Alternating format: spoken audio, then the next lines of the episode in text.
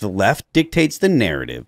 Right now, anybody to the right of them, to the right of essentially we're, we're getting to the point where it's it's it's not hyperbolic to say communists. Like there are socialists in New York City's uh, legislature, in their in their in New York State's legislature. There there are so- socialists, DA, DSA members.